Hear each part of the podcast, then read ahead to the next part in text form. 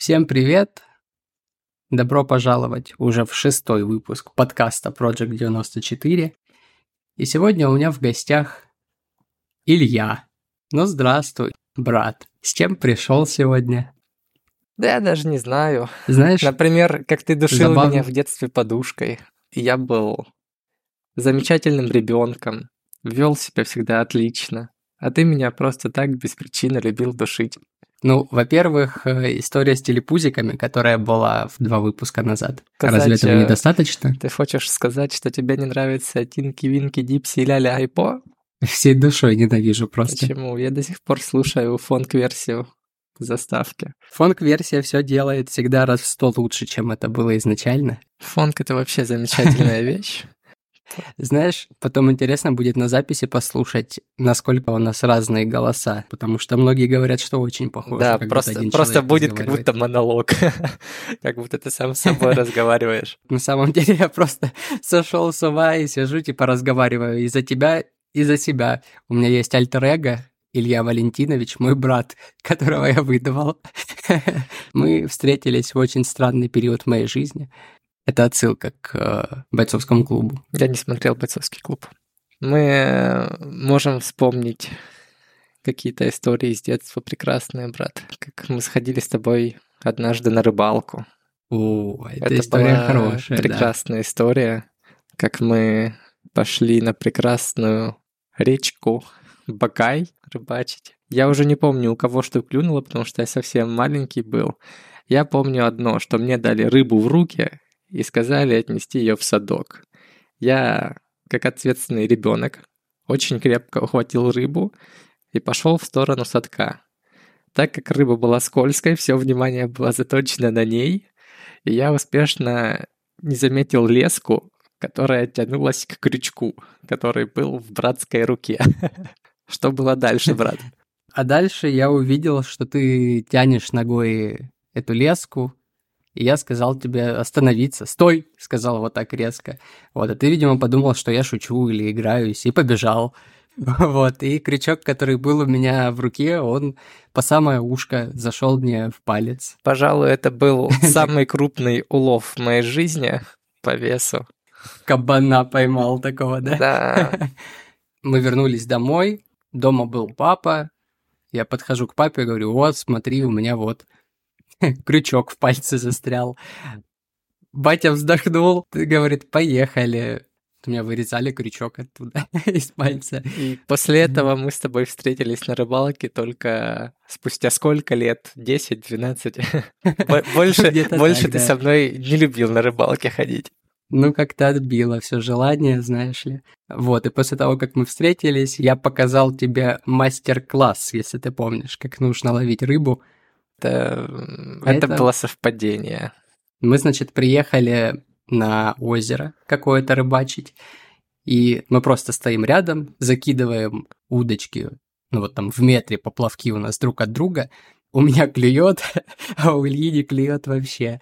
Только закидываю, сразу достаю, только закидываю, сразу достаю. А ты, по-моему, в тот день ничего не поймал. Нет, за несколько вот часов, как мы сидели с утра, и, я не знаю, мы... Даже, наверное, весь день сидели мы. Я уже просто руки опустил, в телефон втыкал и ленту листал. Под вечер, когда собирались уже, у меня просто поплавок там где-то болтается, я не слежу за ним, подсекаю, и просто напоследок меня судьба порадовала рыбкой. Вот. Ну, просто...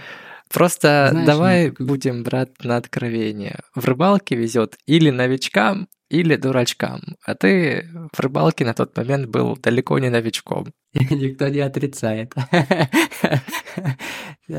Ты помнишь, как зимой в детстве мы ходили кататься на горку? Да, я помню две прекрасные горки у школы и Карачун. Ну, школа — это такой средненький вариант на перемене сбегать. Я думаю, ты застал на перемене бегать? На перемене бегать, да, я застал. Я даже один раз на перемене провалился в речку. Вот. Получается, вот была школа, и если чуть ниже спуститься, там маленькая река текла. Как раз на которой мы рыбачили. Да. И когда она зимой замерзала, было прикольно просто по ней побегать, там покататься по льду. Мы, значит, на перемене пошли на эту речку. Там морозы еще недолго стояли, и она не успела до конца замерзнуть. Она не глубокая, если что. Я вышел и провалился. Вот. И на этом все, я пошел домой потом. Так, подожди, значит, горка у школы... Это, это лайт, да-да-да, вот для отдыха, для детей. Но она тоже нормальная была, потому была... что она выходила на дорогу. Да, она, во-первых, выходила на дорогу, а во-вторых, когда ты ехал, ты останавливался в конце об бетонную плиту. Так что она хоть была лайтовая, но не то, что сейчас у современных детей. Вот идешь мимо парка, и там идеально ровная горка из досок, выходящая просто на полянку, и там ехать по этой полянке можно еще сто метров. У нас эта горка вот внизу, получается, ты когда об эту бетонную плиту останавливался, вот, ты все молочные зубы выплевывал. Перейдем теперь к достойному варианту для настоящих самцов. Да, горка, которая называлась... Название говорит само за себя. Столбовуха. Ну подожди, там же еще Смертовуха была рядышком. Я на Столбовухе не катался. Это вообще запредельный нет, вариант. Нет. Нет, ты на Смертовухе не катался. Смертовуха — это с петлями, которые... А, я всю жизнь думал, я а Столбовуха? На Смертовухе катался, а на Столбовухе нет. А Столбовуха — это прямая. По моим воспоминаниям, может, это, конечно, уже детские воспоминания, но она была прям жесткая, под тридцать градусов, наверное. Я, кстати, где-то в интернете метров? находил фотку ее, прикинь. Ну, ты потом в Телеграме можешь фотографировать. Если я найду, я скину обязательно. К описанию горки, брат, возвращаемся. Потому что у тебя в воспоминаниях она получше сохранилась. Мне все равно кажется, что немножко все-таки искажено, потому что в моих воспоминаниях она довольно крутая и очень длинная. Ну, я не знаю, метров двести, наверное, в ней точно есть, если не больше. двести пятьдесят - триста, наверное, даже. Длинная она была, да, то есть пока ты с санками поднимешься наверх, тебе там еще минут пять отдыхать нужно будет, на середине останавливаться да. на передышку. А в моменте, когда ты летишь вниз, на некоторых этапах спуска, такое ощущение, я не знаю, что ты разгоняешься там километров до тридцати точно, то есть настолько сильно бьет ветер, что глаза начинают слезиться. Помнишь это? Да. Еще вот эти горки, она же не полностью прямая, ровная была. А кочки... Кайфово было, если ты просто нормально подлетал на спуске и в спуск приземлялся. А бывало, ты подлетаешь и прям в верхушку влетаешь, переворачиваешься, разбиваешься насмерть, умираешь. А потом идешь вверх и опять снимаешь. Да, да. Там было какое-то негласное соревнование, кто быстрее сможет спуститься. И ради этого кто-то себе эти санки полировал. Есть знакомый, который принес из дома крышку унитаза из-за того, что она гладкая, плоская, да и она по снегу хорошо скользит. Сначала все с него смеялись, думали, что он дурак, а потом поняли, что это лучший из вариантов придуманных. Ну, то есть в моем детстве пластмассовых плюшек не было, на которых сейчас дети катаются. У всех санки были. Санки, которые весили... Наверное, как ребенок. Они тяжелые такие советские были. Они хорошо разгонялись, но крышка унитаза разгонялась еще лучше. На крышке из-под унитаза там сюх, просто летишь. Вот просто сначала, сначала пролетал ты на крышке унитаза, а только потом ты звук был, как ты проехался. К сожалению, брат не застал, потому что я еще совсем маленький был. Но я прекрасно помню, что Столбовуха, она тоже достаточно интересно в конце заканчивалась. Там какой-то пригорок был, который уходил потом в ту же самую речку. То есть если достаточно хорошо разогнаться, если мне память не изменяет, там снова можно было в речку улететь. А когда заканчивалась зима, все туда приходили с велосипедами. И этого же потом... Не было страшно кататься на велосипедах с этой горки, когда у тебя горный классный велосипед. Но когда ты летишь на дедовской Украине, которая весит килограмм восемьдесят... Ты, вот. Ты думаешь только об одном, хоть бы не слетела цепь. Ты думаешь, как я вообще до этого додумался? Если я умру, моя мать меня убьет. Ты на велосипеде летал? Нет, нет. Ну, со Столбовухи не очень интересно было, на самом деле, потому что там можно тормоза просто выжать, ну, и по чуть-чуть катиться.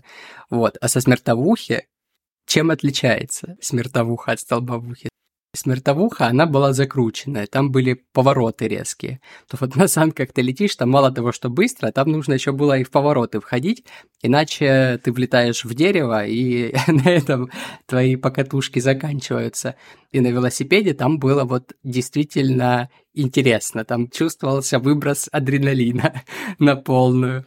Ты просто в детстве открыл новый формат катания на велосипеде, брат. Сейчас дёрт называется, когда ты... Ой, или даунхилл, не помню. Даунхилл вроде бы.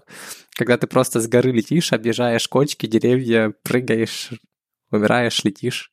Я на велосипеде только застал Карачун. Это еще большая гора, чем Столбовуха-Спиртовуха. Мы туда с батей ездили на великах вдвоем.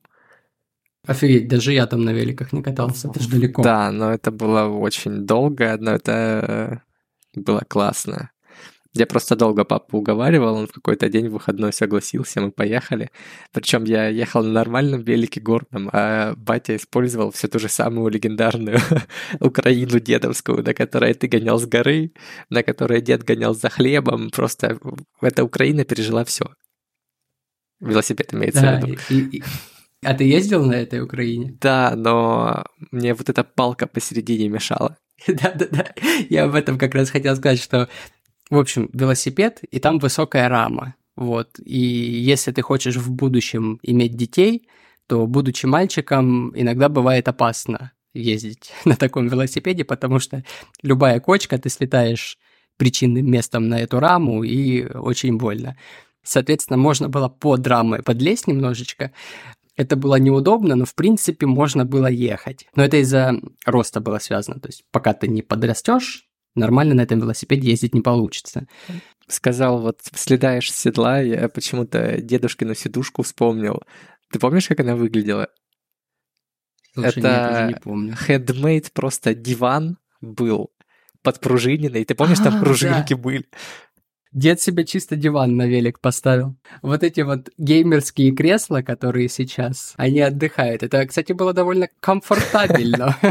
Но самое страшное в этом велосипеде было, это в том, что если он разгонялся, и у него слетала цепь, остановить его могла, не знаю, только какая-нибудь молитва.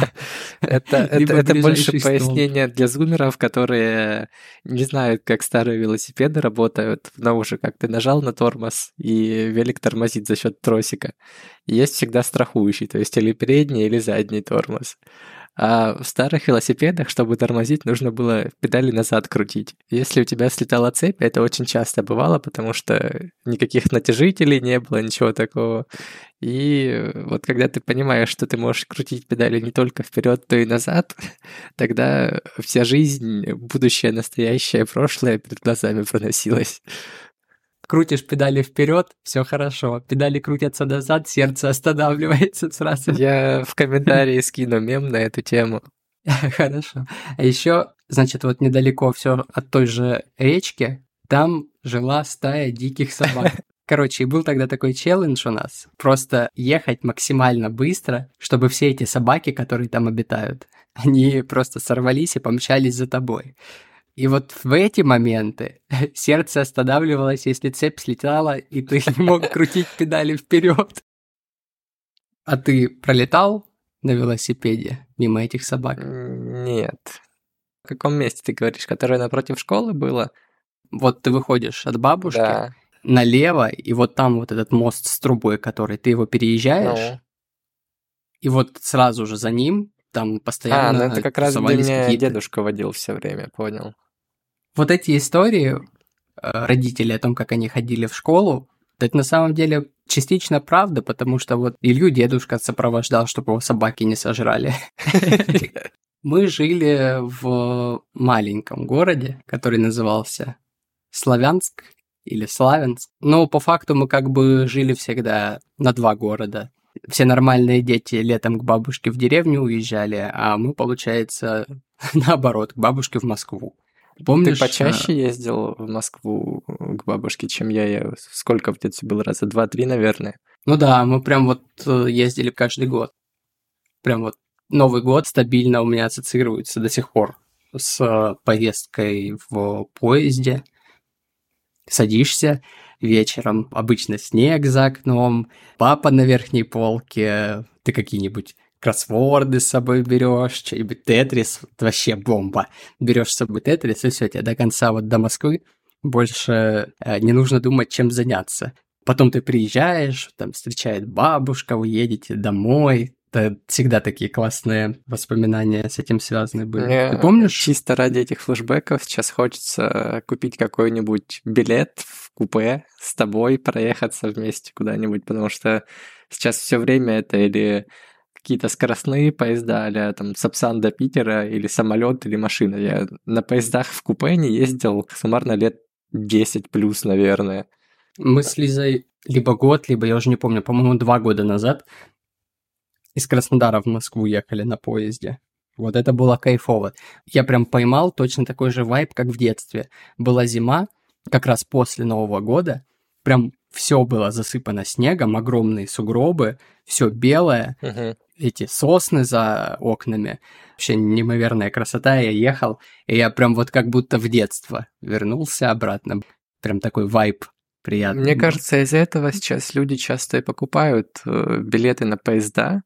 То есть, несмотря на то, что цены на самолеты и на поезда одинаковые, иногда даже на поезда дороже, все равно вот поезда всегда разбирают под ноль чисто ради этого вайба. А еще эти подставки со стаканами железные. Вот чай, там же просто какой-то копеечный, какая-то принцесса Нури, которую ты в реальной жизни не будешь пить. Но когда тебе приносят проводница или проводник, подстаканник железный с этим стаканом, с каким-то мутным чефиром, ты начинаешь это пить и такой, господи, это, это великолепно, я не знаю. Это вот самый лучший чай в моей жизни. А еще обязательно пожрать в поезде. Доширак? Ну, блин, вот в детстве, когда ездили, не было доширака. Доширак, я помню, первый раз попробовал в Москве. В детстве mm-hmm. были яички вареные и курочка завернутая, жареная, да? Да, да, и бутерброды были, вот.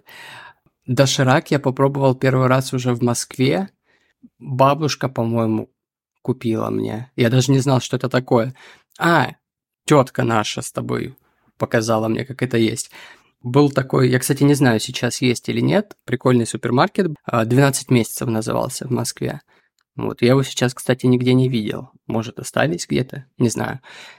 И вот там купили мы этот доширак, несколько пачек привезли домой, и я такой, ну, блин, макароны какие-то купили, ну, ну и ладно, не особо интересно. Вот, а потом сам процесс, когда ты его открываешь, там какие-то пакетики, вилочка пластмассовая, и я такой, чего? Чего? Можно залить кипятком и есть? А, особенно вот эта вилочка пластмассовая, она меня настолько поразила, потому что... А, В мивине. У нас, да, вот я к этому и клоню, потому что у нас э, доширак не продавался. Мы на Украине родились, и вот там доширака почему-то нет. Ну, доширака нет, это же российский бренд. Есть мивина до сих пор, но это вообще не то. Да, мивина – это аналог Ролтона, причем не вот в такой жесткой упаковке, а в целлофановой. Мивина – там просто целлофановая упаковка, лапша, какая-то приправа и масло. Доширак по сравнению с мивиной. Доширак – это, ну, Мазерати, а мивина – это чепырка какая-то. Ну, все мемы в интернете, что доширак – пища богов – это правда. Что ты скажешь про свой первый доширак, брат? Мой первый доширак был году, наверное, в пятнадцатом-шестнадцатом. Я очень долго родителей упрашивал его купить. Я не знаю, почему родители не покупали его, хотя он стоил копейки. Может, потому что вредно было, не суть. В общем, я уговорил родителей наконец-то попробовать доширак. И я купил самый классный, самый легендарный, красный, который острый. Я его заварил, поставил перед компьютером, просто вкусил вот эти ароматы через нос, снял крышечку, аккуратненько размешал. Брат, этот процесс, он у меня отпечатался, эти кадры в голове навсегда, на всю жизнь. Первый, ну, первый брат, доширак пер... – это как первая женщина. Ты его не забудешь я никогда. Только, вот ты, ты не поверишь, ты просто снял вот слово в слово. Я хотел сказать, что это как первая женщина, никогда не забудешь. Так-так, и что? Ну, ничего, я вот до сих пор ем доширак. Я раз в месяц стабильно несколько раз покупаю, просто чтобы вкусить это божество. этот эликсир богов. Пищу. Пищу, пищу. Ну, сначала пища, а потом эликсир, когда ты выпиваешь этот бульончик. Я еще помню из детства яркое воспоминание, когда я вот здесь с бабушкой э, жил. Ну, я на лето иногда оставался. Или один раз это было, я не помню. Все уже смешалось. Ну, в общем, как-то одно лето я полностью с бабушкой жил здесь. Компьютеров не было здесь, у бабушки приставки не было. Дома оставаться смысла тоже не было мне одному. Или бабушка мне что-то не хотела оставлять, я не помню. Но она брала меня с собой на работу. И она работала тогда на рынках, продавала одежду. Черкизовский тогда еще был. Помнишь, брат, вот эти вот советские э, желтые бочки с квасом? Uh-huh. Я просил у бабушки денег. По-моему, блин, я могу ошибаться уже, но, по-моему, там то ли пять, то ли десять, то ли пятнадцать рублей он стоил. Уже не помню. И, короче, я шел туда. Там тетка меня уже узнавала, она мне говорила, вам как обычно. Я такой, да. Она мне наливала это жидкое золото. Было очень жарко, и он в этой бочке холодненький, такой вкусный. Я, кстати, всегда безумно было почему-то покупать квас в этих желтых бочках, хотя все с него пили, с них, точнее, всем нравилось, никто не умирал, не отравился, но у меня они какие-то отвращения вызывали.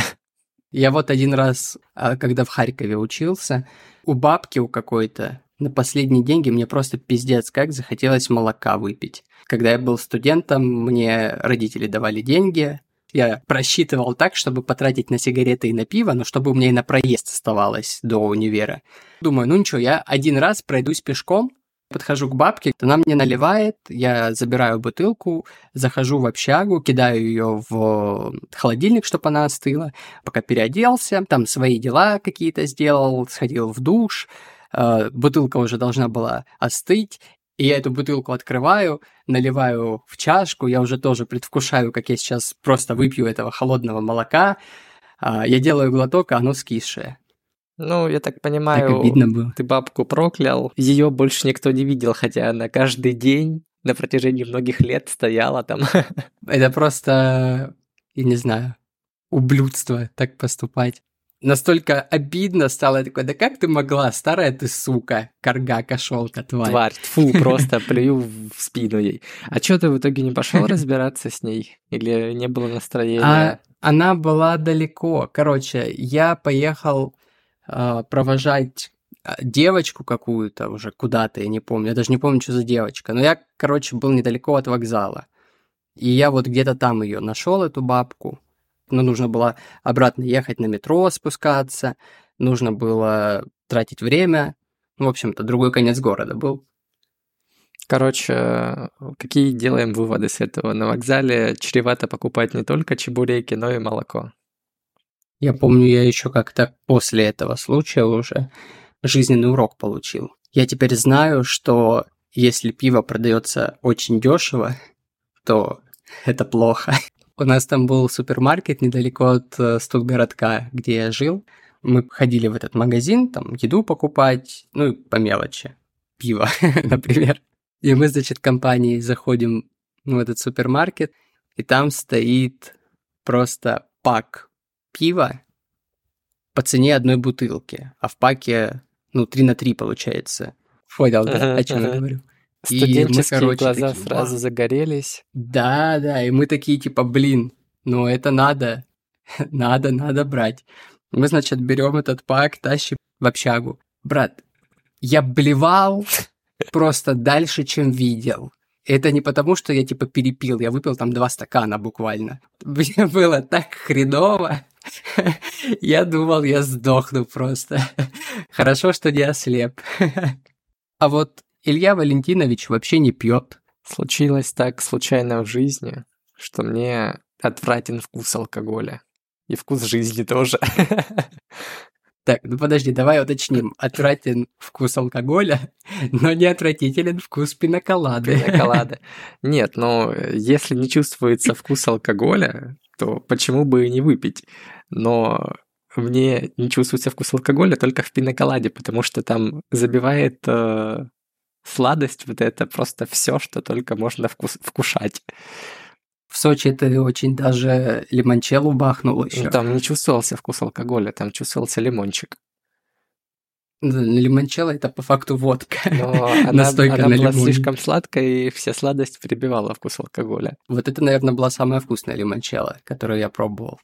Ты не помнишь, как называлось это заведение? Бара... Короче, с бараш, короче, это связано, я не помню точно. Бумбараш. Бумбараш, вот, да. На крас... да. Бумбараш на Красной Поляне, вот лимончелло у них и кебаб, господи, прям в сердечко залетело. Причем лимончелло была бесплатная. Вообще великолепие. Мы с братом вообще любители пожрать. История про суши. Был прекраснейший две тысячи двадцатый год. Пандемия, ковид девятнадцать. Лучшие времена нашей жизни, как я считаю. Ни один жизненный период не был настолько прекрасен, как этот. Да, я не знаю, очень многие люди страдали. Отсутствие свободы, что все закрыты сидят. Мы с братом просто эту пандемию провели вместе. Мы сидели, играли двадцать четыре на семь. Это не шутки. То есть у нас вот как начинался день. Мы просыпались, жрали доширак с чипсами, играли хрен знает сколько, ложились там в семь утра, в десять утра, в двенадцать утра, э, ложились спать, просыпались снова вечером и дальше зацикливались, как день сурка просто. Э, сон, чипсы дошираки, играть без перерыва, сон и дальше по кругу. Это было просто великолепно. Я, я сейчас так не вывезу, я тебе честно говорю, я, я сдохну уже, наверное. Тогда было классно, да. Это был прям кайфовый период. Никакой учебы не было, ты работал тогда дистантом. Вот абсолютная свобода в плане игр была. Кстати, мы после этого с тобой перестали любить так много играть. Мы, видимо, слишком большую дозу словили. У меня, да, случился передоз сто процентов. И сразу как ковид закончился, мы с тобой... Я к тебе приехал домой, не помню уже, фильм смотреть или, короче, братское время провести. Я тогда не работал, и братик меня уговорил приехать за счет того, что он угостит меня суши. А суши – это одно из моих самых любимых блюд. Я вообще люблю азиатскую кухню. За суши продам все, даже жопу. Ну, это тоже, наверное. Прости, мать, если ты это слышишь. Это шутка. Так вот. Нет. Брат меня соблазнил двумя килограммами суши. Я приехал к нему домой, и мы ужрались просто вот настолько сильно, я не нажрался никогда едой.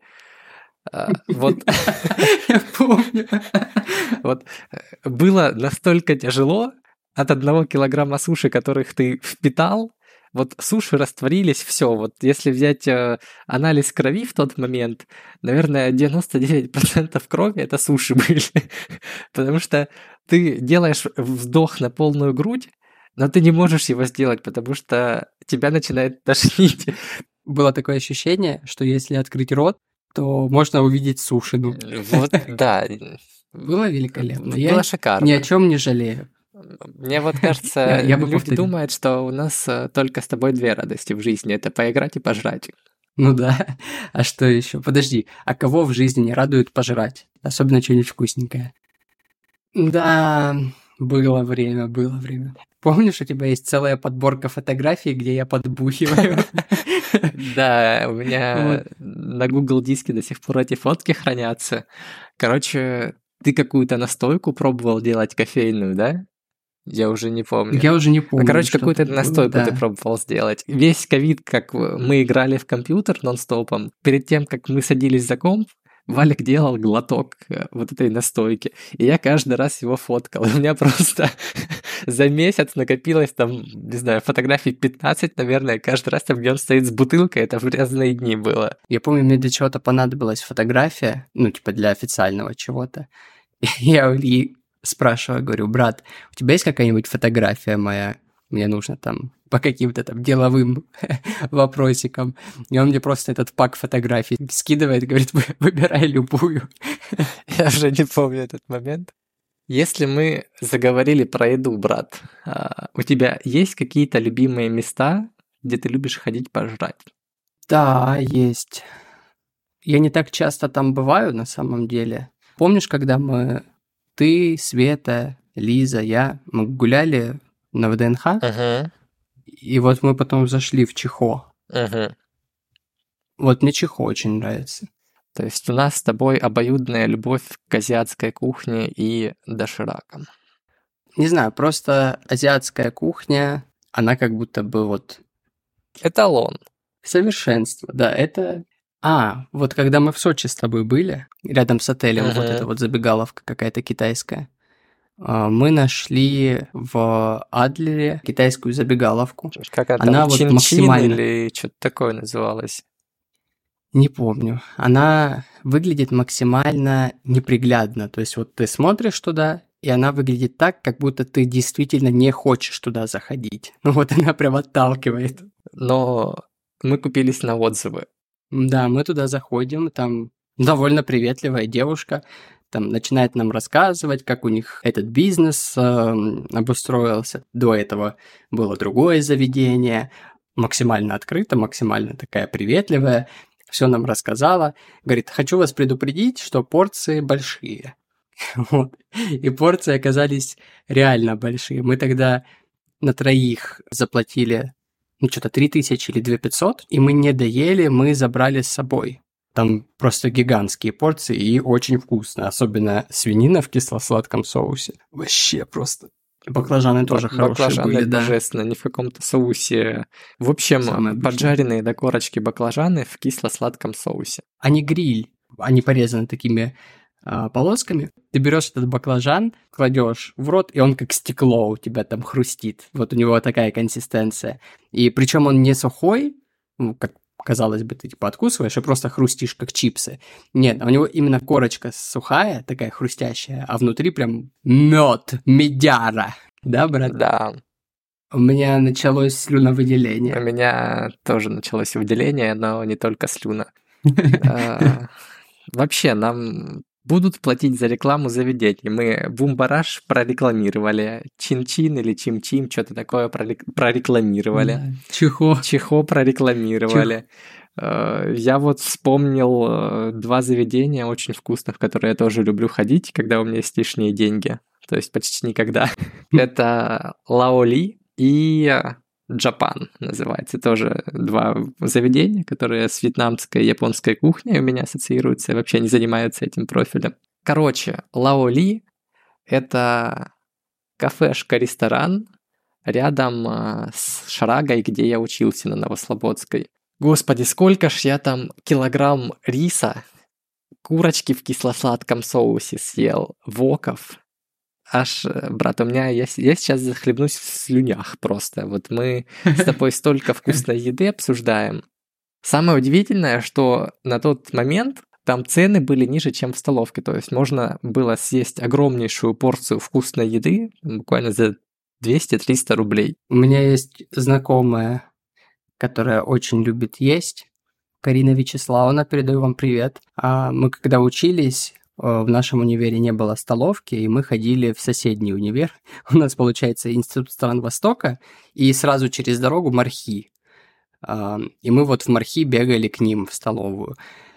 И, значит, мы могли сходить в Мархи, Карина там заказывала первое, второе, потом мы возвращались на пару, и Карина такая подходила к торговому аппарату, такая, «Чё-то я проголодалась».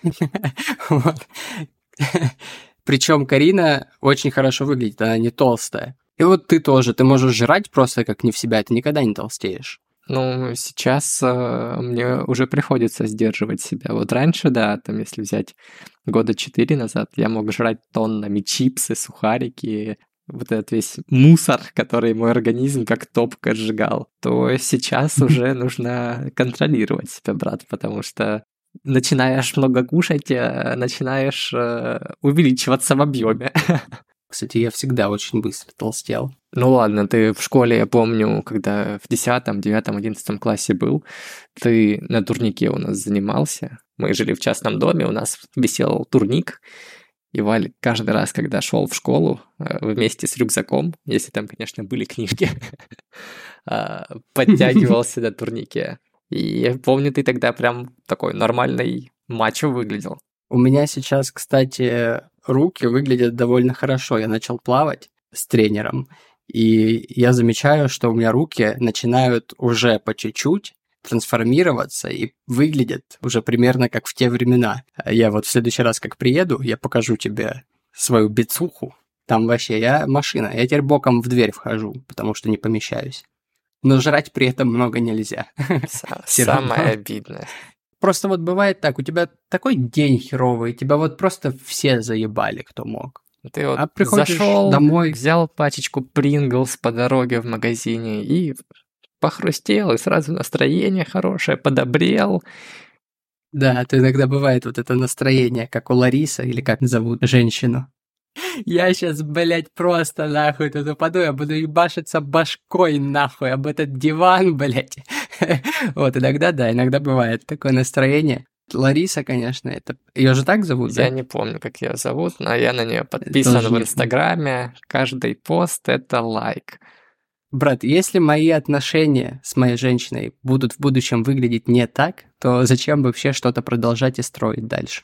Ну, брат, наши отношения с тобой выглядят так. Это разве не лучше? Абсолютная правда. Смотри, пахан какой зафаршированный. Летит как Боинг, Боинг летит. Так я про то, что она через Г говорит. Классно. Брат, пожалуйста, в конце этого выпуска, когда мы закончим, все, что мы обсуждаем, все мемы в комментарии, в Телеграм. Для тех, кто не знает Ларису, это вот просто must have. Хорошо, я подписался под каждым словом своим. Я скину обязательно все мемы про Тоху, про херачиться головой о диван, про Боинг. Я могу и ссылки на заведения скинуть. Мне не жалко, я человек, любящий детали, поэтому... Я помню, как человек, любящий детали и всякие тонкости. Когда ты был маленький, мы затеяли генеральную уборку. И у нас, по-моему, вот стабильно раз в месяц мать залазила, вот этот, снимала шторы с карниза, там переворачивали диваны, просто дом вверх дном, и мы вот прям ну, все... Мне, типа, кстати, этот пыль, вариант всё... очень нравился, потому что это было дружно и семейно. Мы вчетвером, я, папа, мама, ты... Прям все дружно это делали, и на это тратилось там буквально полдня, а оставшиеся полдня мы валялись, чилили, ели вкусняшки. Поэтому, когда все вместе честно участвуют в уборке, это классно. Ну, иногда не хотелось. Я вот сейчас, когда я вырос, я понимаю, насколько это классно было. То есть вы все вместе, у каждого своя задача, один дружный аппарат семейный, одна машина, вместе все вот делаете. И никто не чувствует себя обделенным. Это классно на самом деле. Вот, но тогда я такой, господи, думаю, это уборка. Ну зачем? Чисто. Мы делали это месяц назад. Зачем? Зачем?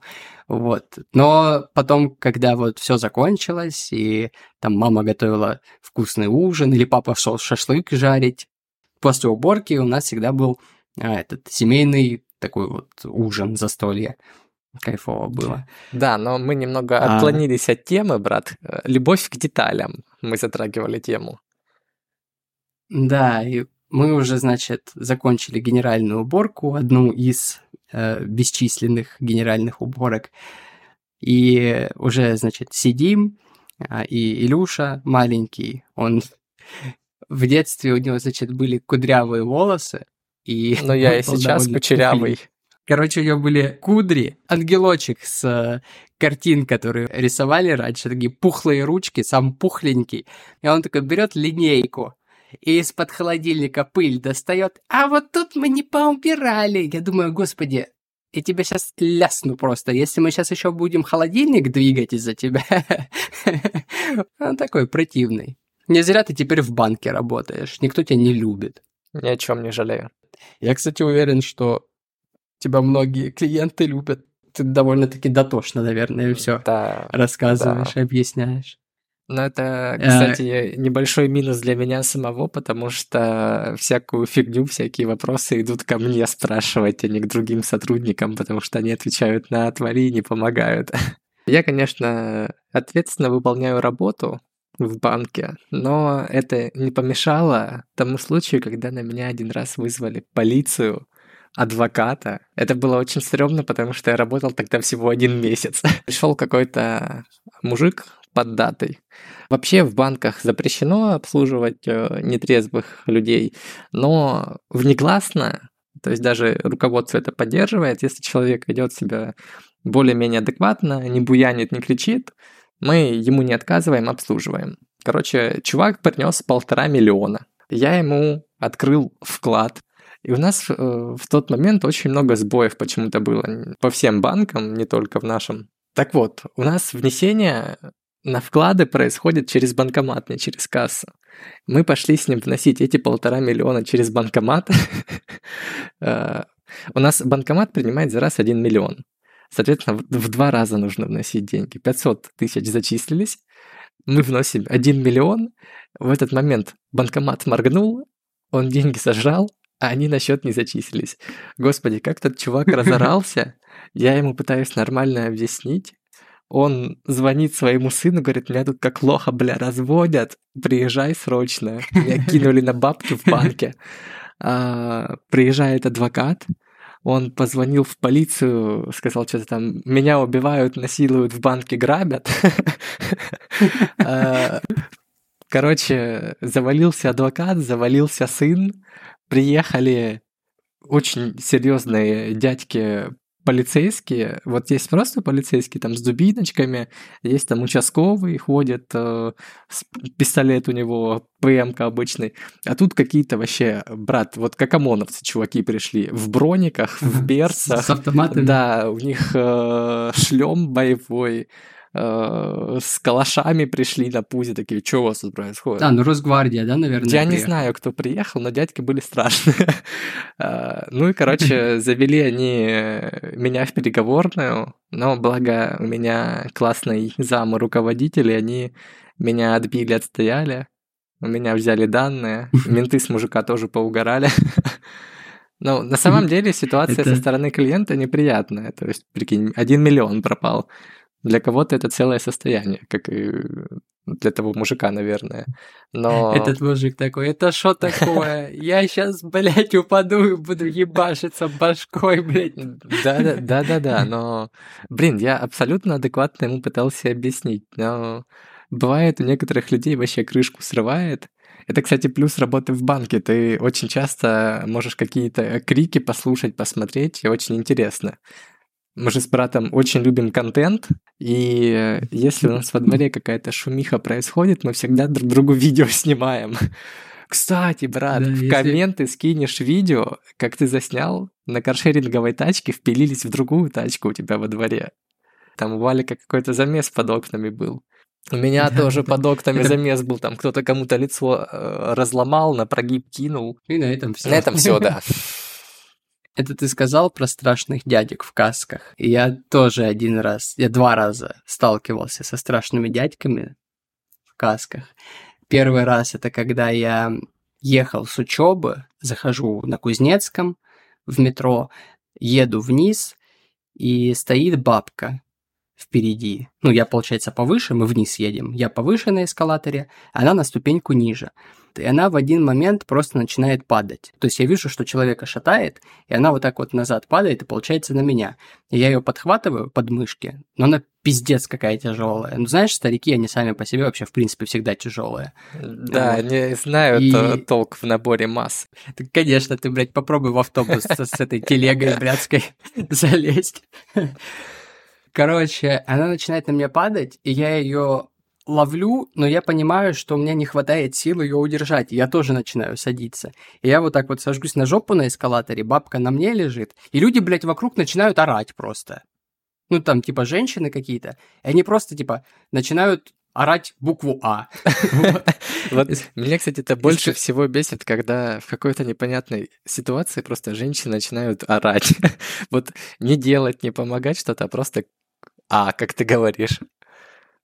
Да, и, ну, видимо, чувак, который внизу сидит, он увидел там неразбериху какую-то, эскалатор останавливается, вот, и я просто с этой бабкой лежу, вокруг меня люди орут, женщины, и я вижу, что внизу, там, непонятно откуда, просто из-под земли выросли, уже три мужика бежит вверх по эскалатору, я не знаю, они думали, может, я бабку эту убиваю, или что я с ней делаю. Снизу бежит три чувака в каске. Смотрю вверх, и сверху три чувака бежит в каске уже ко мне. Вот. Ну, я просто типа «Женщине плохо! Женщине плохо!» А второй раз я просто гулял, были выходные, и мы зашли на Арбате куда-то там, я уже не помню, поесть в заведение в какое-то. Просидели там, ну, пару часов, выходим и попадаем в какой-то несанкционированный митинг. Вот просто ты заходишь, все нормально, обычная жизнь, Арбат, через пару часов выходишь, и там вот уже какая-то движуха, что-то непонятное. И причем эта толпа, обезумевшая, она от кого-то убегает. Надо было бы просто зайти обратно и переждать там. Вот, но у меня почему-то мозг начинает работать, я такой, так, если толпа убегает, то нам нужно идти в противоположную сторону, то есть т- туда, откуда она убегает. И тогда те, кто годятся, товарищи полицейские, они поймут, что мы просто типа мимо проходили, мы как бы ни при чем. Вот. И мы начинаем идти против шерсти, против толпы, и там, значит, товарищи с дубинками, вот все как положено, бегут. Я такой, мы мимо крокодилы, мы мимо проходили, вот мы случайно тут оказались. Нормально, пропустили, сказали, уходите отсюда, вон метро в той стороне, давайте, типа, кыш-кыш, сказали нам. Вот такие две истории, связанные с дядями в касках. У нас еще забавно так сложилось, кстати. У нас одна бабушка считается моей, а вторая бабушка считается твоей. Папина мама. Она Илью вырастила полностью, вот, и она считается Илюшиной бабушкой.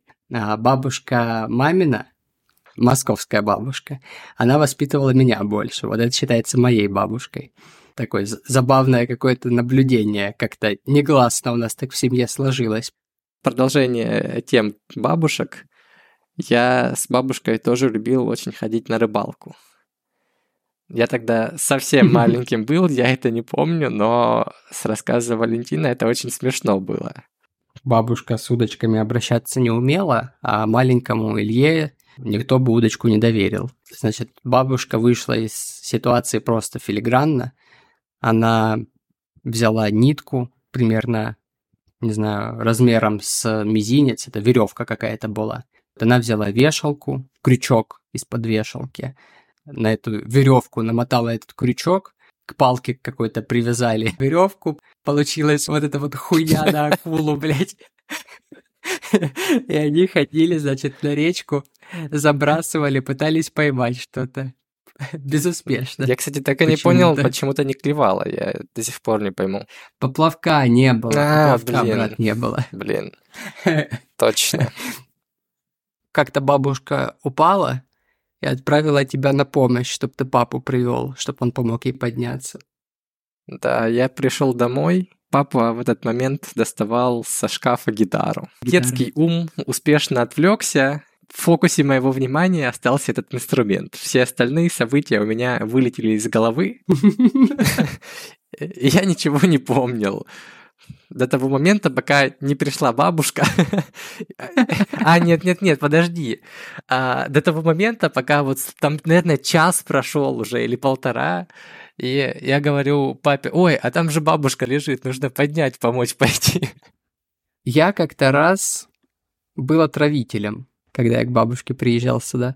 У бабушки были соседи, и у этих соседей был компьютер. И как-то вот так случилось, я не помню, что мне разрешили приходить к ним там по вечерам играть. Если послушать прошлые выпуски, то понятно, насколько сильно я люблю игры и насколько сильно вообще компьютер влияет на меня.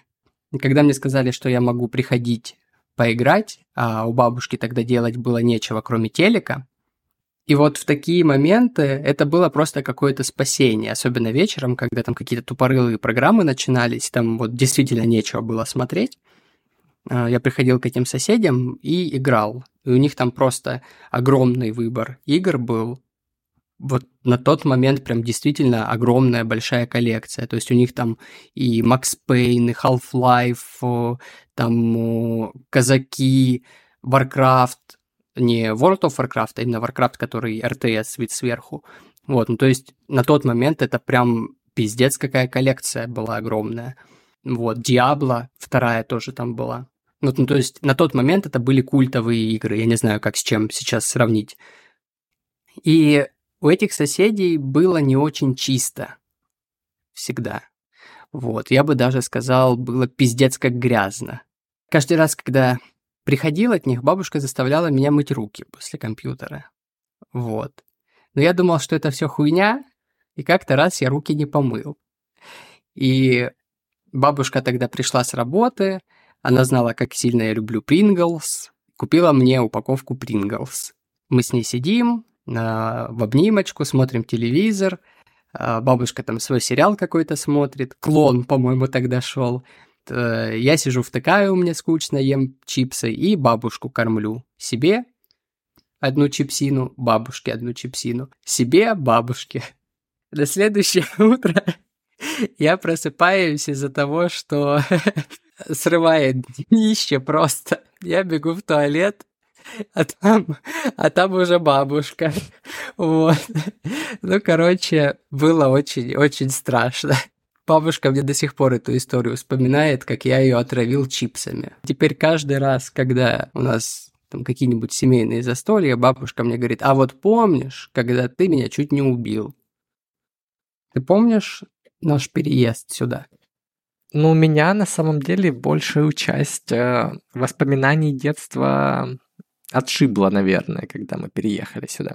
У меня есть какие-то яркие воспоминания, а нюансы я не очень сильно припоминаю. Слушай, ну даже у меня уже очень мало воспоминаний осталось про дом. Ну, дом, в смысле, я имею в виду место, где родился. Я сейчас-то дом мой здесь, я уже так это ощущаю. Ну, а там мы я сколько тому, уже? Что... Лет десять не были, получается. Мне были, да, лет родители-то десять. Ездили, а мы с тобой только из воспоминаний помним. Ну, и с mm-hmm. видео нашего любимого второго двоюродного брата Сергея. Да. Который фоточки Сергея, Сергея который да. Нам... Мы весьма ему благодарны вот. За это. Я бы с кайфом чисто сгонял бы, конечно, туда. Но это ну, к сожалению... так, на пару деньков, наверное. Мне чисто ну, хочется, чтобы пожрать черешни. Да, которая бабушкина вкусная. У бабушки черешня размером, блядь, как яблоко. Ты просто берешь, срываешь, и одной черешней можно наесться. А ты помнишь в детстве эту клубнику, которая размером как с кулак была? Да. Вот. Я, кстати, в Москве такую не видел. Ну, вообще продукты нигде. Здесь невкусные, они какие-то безвкусные. Слушай, мы вот с Лизой прошлым летом ездили в Тулу, и там был рыночек, где именно бабушки стоят своим торгуют. Uh-huh. И мы взяли огурцы, вот, и я просто кусаю огурец. У меня такой флешбэк в детство, как будто я у бабушки с огорода ем. То есть я забыл, что у огурцов есть реально вкус. То же самое с помидорами. Ну, еще есть какие-то розовые лакшери помидоры за миллион тысяч денег. А картошка бабушкина, она же совершенно другая на вкус тоже. Да, самое обидное, что тогда мы просто это все не очень любили, надоедало, нам не ели. Если нас сейчас запустить на бабушкин огород летом, когда там все плодоносит, мы чисто как горох, как два козла там, просто. Ситуация с суши повторится, только суши не будет, будет вся зелень крыжовника, малины, Я... черной смородины, клубники. Меня с этого огорода нужно будет только ногами вперед выносить потом, или там прикопать под черешней. Вот, вспоминаю прям бабушкину еду, особенно вареники, которые бабушка делала с картошкой. М-м-м. Я, кстати, вареники у бабушки вареников, да, с картошкой вкуснее в жизни никогда не ел. Ни в кафешках никаких, ни в ресторанах, ни самодельные, ни покупные из магазина. Вот таких вареников не было нигде в моей жизни больше. Да, и я у бабушки спрашивал, как она их делает, я пытался их здесь приготовить даже, но они получаются вкусными, но они все равно не получаются именно такими, как у нее. Помнишь вот этот момент из мультика «Рататуй», когда он типа да, кладет да, да. кусочек в рот, и прям такой вух, типа в детство возвращается, где его мама готовила это. Вот то же самое с именно вот со вкусом вот этих вот вареников. А еще бабушкины пирожки, которые она на сковородке жарила, помнишь? Ну, я пирожки не сильно любил, я ел только с картошкой или сладкие. А еще помнишь, нас же в детстве никогда не лупили с тобой? Ты что-то наделал? Обиделся на Сеньку, мы что-то с ним поругались. Я взял камень, кинул в его сторону, а он отрикошетил от крыши и попал дедушке в голову. Блин, да, я помню это. Блин, бедный дедушка, он чисто под завес попал, просто деда с копыт сбило рикошетом. Это, по-моему, как раз за это, да, и было. За то, что, да, в дедушку камнем кинул. Короче, из-за того, что Илья чуть деда не пришиб, бабушка, значит, взяла из-под халата тряпчаный ремень, ну, просто как бы для устрашения по жопе ему ляснула ремнем, а Илью до этого никто никогда не бил. И он просто в таком ахуе смотрит на нее, говорит: «А зачем ты это сделала? Ну, типа, мне же больно. Ты что?»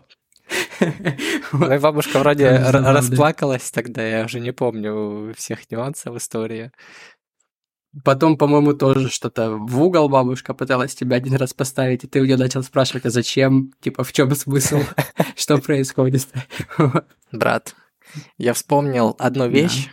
Это когда ты заходил в гараж дедушки, и тебя закрывали внутри случайно. Такой дисклеймер. Дед – кузнец. Всякие замки у него были самодельные. Как будто от бункерной двери они выглядели. Он может пережить вот абсолютно все. Когда будет конец света, зародится новая цивилизация, через триллионы лет они откопают дедовский гараж, блядь. Там примерно вот настолько все жестко. Да, и когда закрывался дедушкин гараж, не знаю, было ощущение, что даже воздух заканчивается в этом гараже. Во-первых, там было настолько темно, что... Да, то есть ну, вот двери всё очень плотно прилегали, и там ни через щели никакие вообще света не было. Вот в полной темноте. Ванную без окон закрыть, зайти, закрыть дверь, и еще руками глаза закрыть. Вот настолько темно там было. Еще грустная история. Дед любил голубей. И у него была специальная, как это называется, будка, голубятня, я не знаю. И вот сколько я себя помню, у него всегда были голуби, он их держал. В один момент у бабушки закончилось место для хранения банок, для закрутки. И больше у деда голубей не было, потому что эта голубятня ушла под бабушкины банки. Насколько нужно сильно любить человека, чтобы пожертвовать своими голубями ради ее банок. Представляете? Мы, правда, не скажем им, как бабушка с дедушкой иногда ругаются. Да, там замесы, конечно, бывают нормальные у бабушки с дедушкой. Лексикон можно пополнить очень хорошо. То есть таких словосочетаний, думаю, не слышал никто. Я думаю, что на этой позитивной ноте мы можем с тобой медленно подводить итоги. Детство – прекрасная вещь, которую нужно ценить. Я свое детство ценил с самого начала, я от каждого момента кайфовал. Не как многие дети, то есть многие дети как хотят повзрослеть. Я не знаю, мне как-то родители донесли, что... кайфуй. Я кайфовал, мне прям классно в детстве было.